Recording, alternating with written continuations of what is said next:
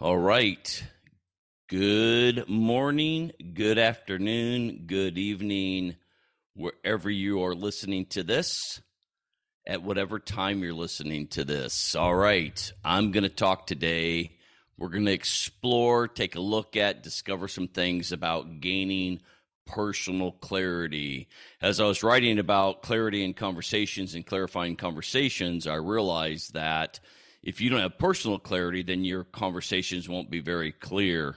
So today, we're going to look at five ways to gain personal clarity. Why? Because you cannot and will not gain uh, or have clarifying conversations without the right perspective on you. And you can't get the right perspective on you without um, God, others, and a little bit of self introspection. And those things are the things that will let you know who you are in Christ and will actually hash out some of the principles you believe in about yourself, some of the scriptures you might be declaring, some of the things that you think when you start thinking about them clearly or when you start thinking about them and applying them, then things can get messy, but they also get clearer, right? Okay, so let's just jump into it how important are you? When we say that or when we ask that, and when we think about answering that, usually we think, I'm not very important. And we have a because I don't blank. I don't have a very big church. I don't have a very big job. I'm not a parent. I don't make very much money. I'm not very smart. We think we're not very important. But when we look at it through scripture and we filter the question through scripture, how important are you? We say, I am extremely important. Another question, how powerful are you? We usually like, I'm not very powerful at all. I don't have very much money. I don't have a position of authority. I'm not a politician. I'm not a boss. I'm not a senior pastor.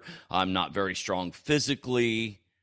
Again, when we filter that through scripture, then we look at that question and we go, huh, I am extremely powerful. I am super powerful. I am probably a superhero disguised as a plumber. I just haven't realized it to the level I really need to. Third question is How loved are you? And we can say, Well, I'm, I'm a little bit loved, or I'm not loved at all because of blank. And we have reasons why we're not loved.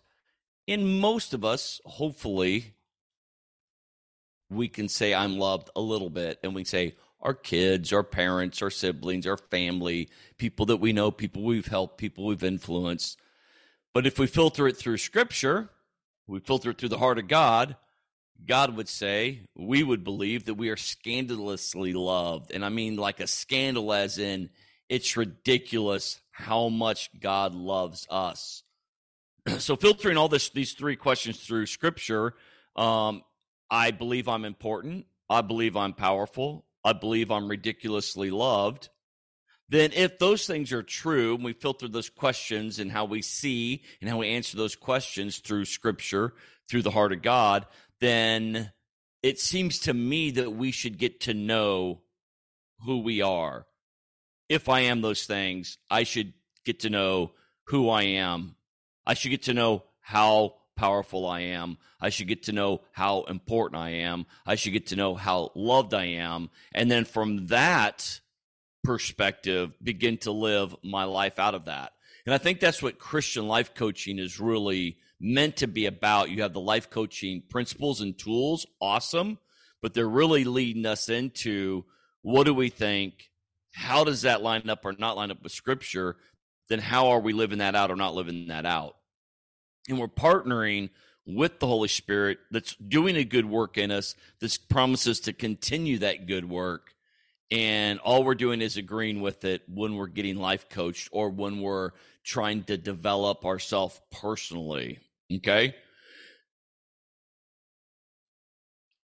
One of the main barriers for people developing themselves, getting life coached, learning about themselves, is because they think, they believe, they feel, I feel like it is prideful.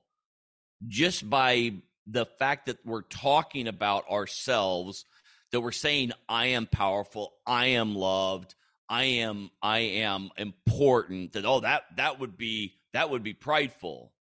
However what is more prideful than you or me or any child of god saying the opposite of what god is saying about us God is saying, I am deeply loved. God is saying, I put the highest value on you. God is saying that you're very important, very powerful because I've given you gifts of the Holy Spirit. I have made you my kids that inherit the kingdom. All right. So I want to, what do I want to do about pride? Uh, pride saying that, oh, that's prideful to talk that way, is actually prideful in itself. And it's a false humility. False humility is, false humility equals pride. False humility is pride hiding in religious clothing. False humility is pride hiding in plain sight. And when you, you can have a language of humility with no humility in the heart, that is prideful. You can have a posture of humility you can have a posture of humility where people look at you and go, wow, that guy's humble. In Texas, we say humble. I know most people are would say humble, but we drop the H for some reason. I dropped H when I got here uh, to Houston. So when we look at that, we can identify an area of pride in our life. If we are unwilling to talk about how awesome we are, that is prideful. Yes, yes, yes. There's a line you can cross over and you, you can think you're awesome and better than other people. But just because I'm saying I'm awesome or I'm powerful, I'm loved, does not, in, in comparison to anybody else, it's just me and God and that relationship. And I filter that through what God calls me. Okay. So you've got to have the right perspective on you in order to have better conversations with others. You got to get the relationship with yourself right before you get the relationship with others right. The best way to get your relationship with you right is to have a relationship with God that's continuing to get more and more right, more and more in alignment with his heart for you.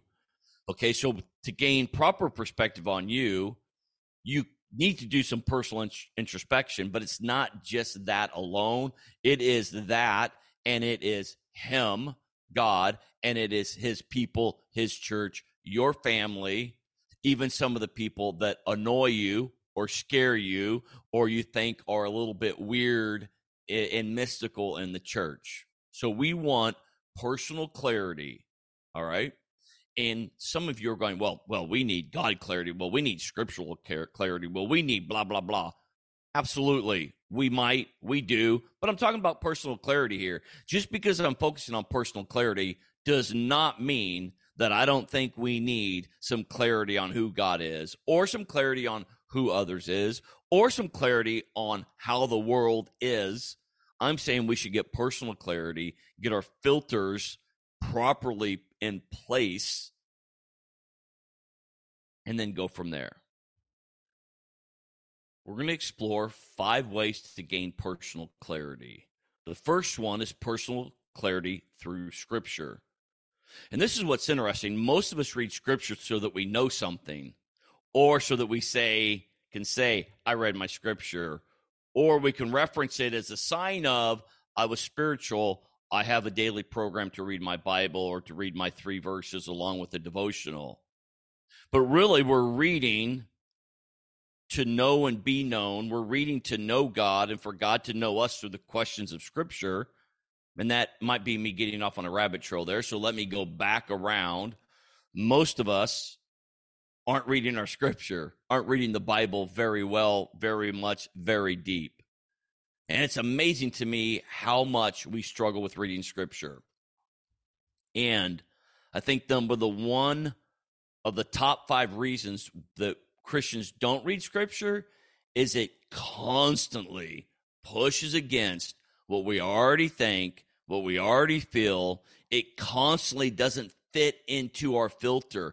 And we're reading scripture and we're we're filtering scripture through our current filtering system, our current mindset, our current mental models instead of letting letting scripture read and change and change our mind and change our perception and change our thoughts and change our emotions and change our actions. And i think that's why we don't read scripture because it grinds against us when we are not in alignment with him. I mean think about that.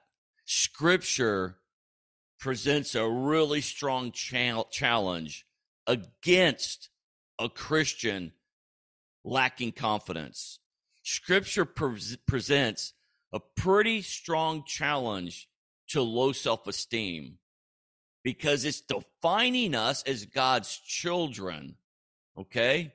But we take our experience of I don't feel good about myself, and I'm going to read scripture from the perspective of I don't feel good about myself. And when I find something that opposes that, I quit reading. And so much in scripture, if we're allowing it to do its work in us, opposes the things we think are normal, the way we act normally. It opposes scripture presents a strong challenge a different narrative for anger, for victimhood, for fear, for unforgiveness, for selfishness, for racism, for hatefulness. So when I read scripture, I start getting clear on what's broken inside of me. And I stop reading often because it's annoying. I love this idea of annoying Jesus. Like the annoying Jesus, not like I'm annoying Jesus, but Jesus is constantly annoying me by asking me questions, by making statements that are opposite of how I'm living, opposite of how I'm thinking. I think scripture does that. What happens, we need to get clear on what is broken because only when we get clear on broken is can we get clear on what our transformed self looks like. It's only in our brokenness that we then go, oh, I need the Savior. I need the Savior for salvation to get saved, to get into heaven, to get into the family. But I continue to need the Savior to do the good work that was started in me. And I, I won't access or I won't rely on or I won't ask or I won't turn to the Savior if I constantly think that nothing in me is broken. And don't get me wrong, it is painful to be challenged by Scripture when all I want to do is read something that agrees with what I currently believe. All right. There's a lot of stuff in there, but it's important that you're reading scripture and reading scripture probably in different ways throughout the year and in ways that you don't like to read scripture. Probably reading massive amounts of scripture without studying it because massive amounts of scripture take out take the control away from you so that you can't control i'm going to i'm going to study what i want to study and go in this where i want to go but when you read through two or three epistles the whole books in a day or you read through the gospels in a week or you listen through the gospels in a week you're just going to get a bunch of Jesus stuff thrown at you, a bunch of Apostle Paul stuff thrown at you, and you're going to like have a, it's going to be challenging for you to keep your filters in place because it's going to constantly be knocking against what you already believe. Okay. So instead of putting our minds in alignment with Scripture, what do we do? We just don't read Scripture. Okay.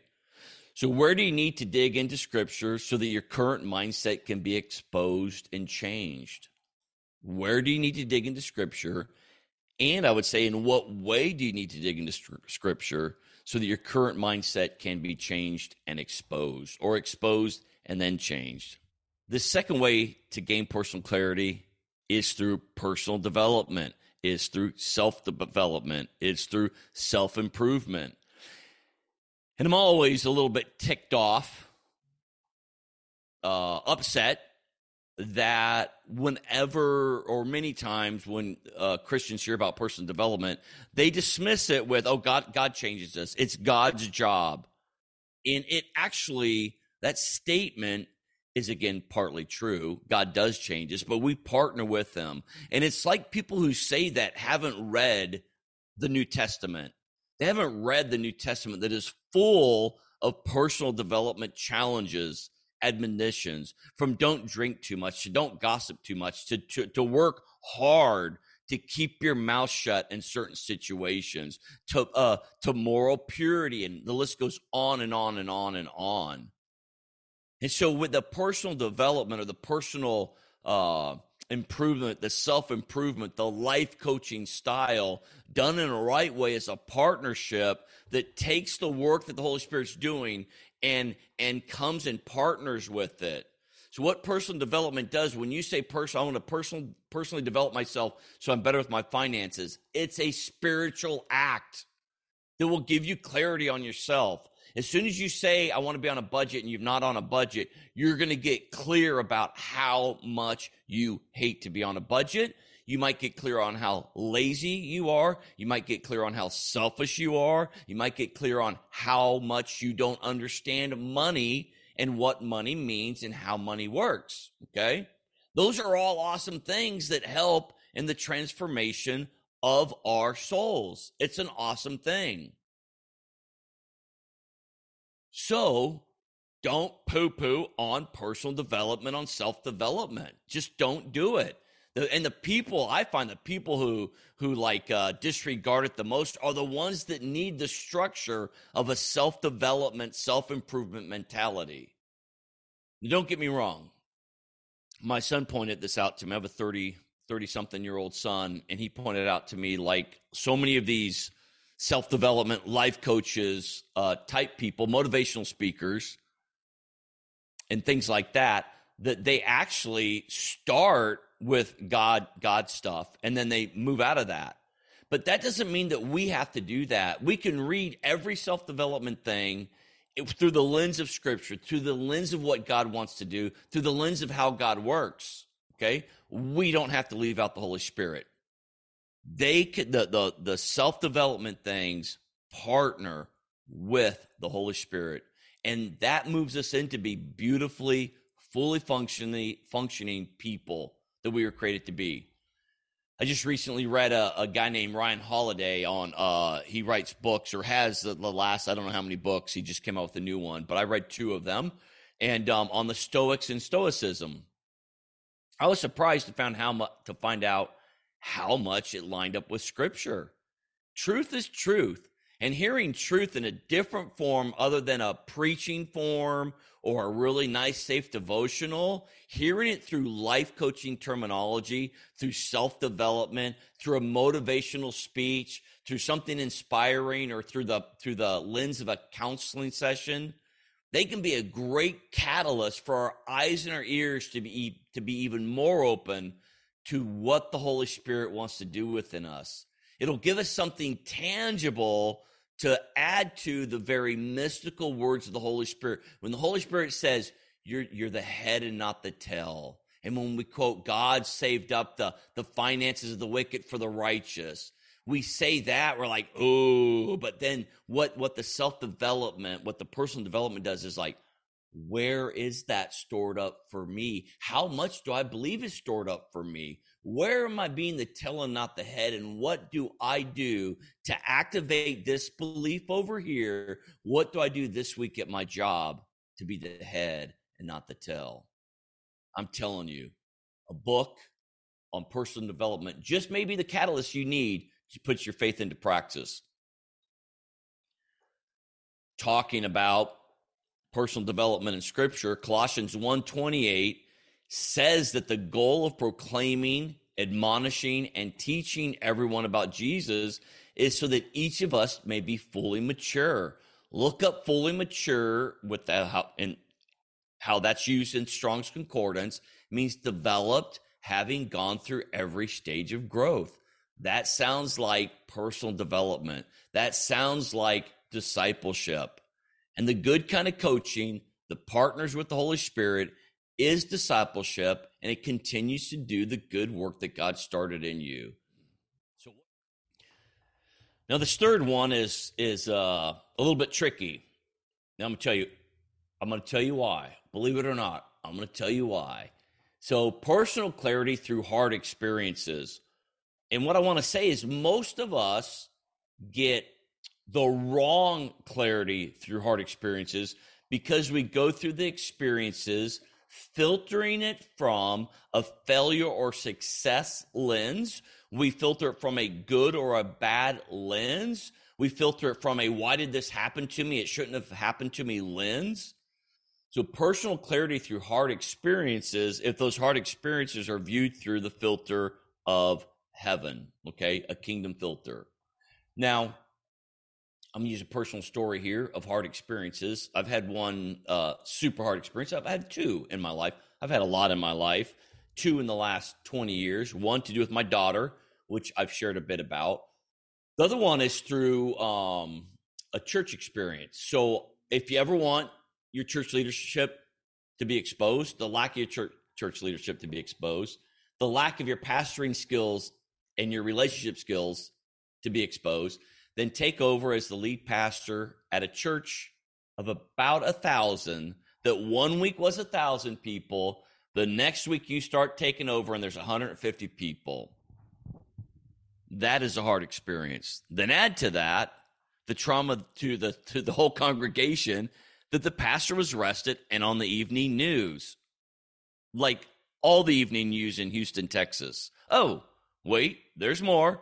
Sprinkle in a little bit of that week where 850 people left in a single week. Sprinkle into that that the entire worship team, the pastoral staff, and the eldership all went with them. Oh, wait, there's more. The note on the property that we were worshiping on was $33,000 a month every single month. That doesn't include the daycare that was running there. That doesn't include the school that was there and all the hardship. It was a hard experience in the early spring of 2002. Or I should say that those couple months were the beginning of many hard experiences for at least a year, but all the way through. Um, and wow, man, I got a lot of clarity on those experiences. I was pressed upon in every single area of my life. Everything I'd ever said, I believed in, everything I'd ever taught, everything I ever thought that was true and how things were and who God was and who I was, it was all challenged. And in that challenge, things got clearer and clearer about me, about my personality, about my personality defects, and about my personality benefits. I got clear on my spiritual gifts, got clear on how I was or was not a speaker and what I needed to shift in that area. And the challenge was given to me, and it was a gift. And the cool thing was, it was quickly realized, maybe not first by me, but by the people around me, that this was a gift from God that we were able to stay in the fiery furnace, in the turmoil. We felt like, I don't know if all 150 of us, but most of us felt like God is doing something right here. And in the midst of all of that, there was a gift given to me, and I believe to everybody that stayed faithfully and joyfully. That was the thing. They weren't like, oh my gosh, I have to stay. God told me I needed to stay. I can't go. I mean, it was like some, and myself included, God said, I'm staying, so I'm staying. Holy crap. What are we going to do? I thought I was just going to stay and, and give the church back to the bank. That didn't happen. Great five years of our life there. Um, but that gift is a, there's a promise. There's a promise in Romans. All right. The promise is that our character will be refined. Our character will be refined. Something happens, patient endurance is created. There's there, there's there's a ladder of things that happen that in times of trouble, especially in times of trouble, we can have a joyful confidence. We can know that the pressures are doing something to develop in me something I've probably prayed for, definitely something God wants. Now I want I want I want to end this part with that, okay? Is that when things happen, when somebody opposes me, I go, oh, that's awful. They shouldn't be doing that to me. I go, oh, Oh, wait, what's God trying to like show me here and teach me? What does He want exposed in me in a good way? What does He want shown in me where I'm lacking? What does he want to do with this? What gift does he want to give me? How does he want to promote me? I'm being betrayed by someone I loved, someone that I thought would protect me. All right. So I'm going to grieve. I'm not going to forget to grieve. However, I'm going to move on. I'm going to say, what does God want to do here? I can't wait to see how well this turns out. Man, that's some crazy talk there. But as a Christian, as a follower of Jesus, we can think those thoughts because that is kingdom filtering. That is filtering from heaven. All right. Now, this last one, and I must say, I just realized that there's only four ways for personal clarity that I wrote down here. I had five in the title. I think I must have deleted one last week when I was thinking through this, and I did not uh, I do not remember what that was. This last one on personal clarity is personal clarity through friendship, or more precise, through friendship conversations. I don't mean shooting the breeze, talking about football, and every once in a while accidentally saying something that you get clarity on yourself. I mean personal clarity with intentional friendship, intentional deepening friendship with intentional conversations that deepen your love and your respect and your honor one another. By the way, for that to happen, you've got to deepen your honesty with one another of your darker areas of your life. And you don't do this with everybody, but you do it on what would you say, like leveling or deepening conversation. So you share something with someone once or twice or three times, someone that's your friend, and they don't rescind back with anything matching what you've said. They don't give you any input on themselves. They maybe try to counsel you or go, oh, that's awful, or they maybe teach you. But if they, if you're sharing a dark experience or a, like you have anxiety or you're depressed or you're angry or you're lustful or you're jealous or you're greedy or you're sharing something difficult that you're thinking or going through, and you do that two or three times and they don't respond back, then you have to pull back a little bit. That's your boundary. That if they don't rescind back that friendship, then they're not that friend that's going to work with this personal clarity through friendship conversations. That doesn't mean they're not your friend. There can be very few people. I would say there's going to be this many. There's probably, probably this many over time. Um, I've been doing this for a long time and it's been super helpful. I probably have five people that know what's going on in my head and in my heart constantly not constantly i'm i'm 60 60 almost 61 years old so there's not nearly as as much junk there. Um it is it is a little bit you find it deeper you find the fear at a deeper level. So instead of the fear motivating you to do something stupid or to not you you find the fear like that's there that's stopping you from doing it maybe passionately now this one this friendship conversations that bring personal clarity it's the most difficult to navigate because unlike experiences or scripture or getting insight from a counselor or a coach you're trying to steer through life sharing your life with another person's personality and they need their own clarity alongside your clarity all right. But I'm going to tell you the journey is well worth it. In fact, when it comes to like spiritual disciplines, you know, we have Bible study, Bible reading, meditation, financial giving, serving the poor, you know, those type of church attendance, things like that that are really valuable um, spiritual disciplines. And I, I, I would add to that. I've never seen it at it, but I add it every time I talk about spiritual di- discipline. I would say I would add friendship conversations.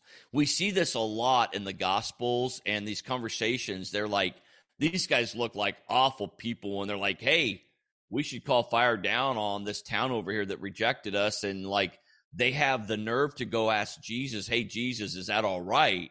Thankfully, they asked Jesus if that was all right. Um, but they didn't feel ashamed of that ridiculous thing. With, with, if we heard that now, we'd go, wow, and and hey, who gets to sit? You know, who gets to be the best in heaven? Who gets to be the the biggest guy, the biggest boss in heaven? They don't have a problem having those conversations. They do not have a problem having those conversations, getting things wrong. And I think we need more of that. And I don't mean conversation on social media. That's not the place for it. I don't mean sharing all your business with everyone and just getting all your junk out there. I mean, and it's not about your junk, it's actually about your personal development and your growth to find out how amazing you are, to find out how powerful you are, to find out how loved you are. And those conversations happen with just a few, and there's something magical, mystical that happens in those conversations. And again, I want to reiterate, I want to repeat that it's got to be done both ways. You're not just sharing with someone like you would be a counselor or a coach. Now, I am a certified life coach. I do life coaching, like pure life coaching, but I also do a lot of mentor coaching. That was recommended my second. I've had four four levels of training and the second level it was suggested that I think of myself as a mentor coach because of my age and my experience in ministry. So if I'm working with ministers and leaders and things like that, it's a lot of sharing of my own my own experiences and I have found loads of joy in that. I have found that people really are thankful for the sharing of the bad parts that turn into good parts and the good parts that are there where the bad parts still exist, but the good parts just are so much better and brighter than the bad parts or the bad times in those things. So, um, super important to do that. So, last month, I was struggling with a person Okay. I thought I was going to develop a good relationship with this person. It was one of those things you put it out there and it's like a lot of likability, a lot of like, um, a lot of connecting between the two of us. And then something happened in it and uh, all you know all signs were pointing to yes. Then i kept hitting roadblocks after a certain amount of time after a certain amount of conversations. It was like they would say yes but then they would go and do no. And it was uh, they kept doing opposite of what they said. And i thought their heart is good and i know that. And it felt like a personal rejection of me which is funny because i rarely feel personally rejected even when somebody says i hate you. I don't like you. Get out of here. I don't feel rejected. And that's a, that's another the podcast i did a, a couple weeks ago but i but on this one i was like there's something going on here. And then it hit me one day and I got my feelings hurt and I, I couldn't figure it out. First, I couldn't figure out how I got my feelings hurt because I don't normally have my feelings hurt, but I, I could feel, okay, something's wrong here in my feelings, that vibration, that's your emotion. And so I sat and I felt, I was like, I got hurt. That this, hurt. So I talked to one of these guys in my life the, through this friendship conversation. And what they basically said is like, that could all be true. That's probably all true but you have to remember how you come across. And they said, I'm going to quote them you are always asking robust questions, and anyone who is insecure, afraid, fragile are going to be intimidate, intimidated by those questions. They know a further conversation is going to cost them something. And that sounds like, you know, I'm like aggressive and mean, but it's just what I do. I don't mean to. I've been like super gentle with this person. And I, and I usually know, uh, because of certain Enneagram numbers, I'm going to be even more careful or more gentle, but I'm still going to be me. And being me, I ask robust questions. And if you're insecure, if you're afraid, if you don't want deeper conversations, if you don't want me to accidentally punch you in the face, or accidentally poke around, then you won't want to be around me. And it helped me. It's still, I still am sad about that relationship, but now I know that I, I don't, I don't go and seek out to be with that person. I'm still there. I still am helpful. I still do the regular things with them, but it's not like an, a more than that. And it's actually happened to two other people in the last two years that I, that's happened with. And this one was maybe more pronounced for me, more aware. But this same guy I was talking to that just helped me with this relationship conversation, I talked to him about the other two. And it's very helpful for me to get clear on, oh, I don't meet with these people. These are people I don't meet with, even if they ask me.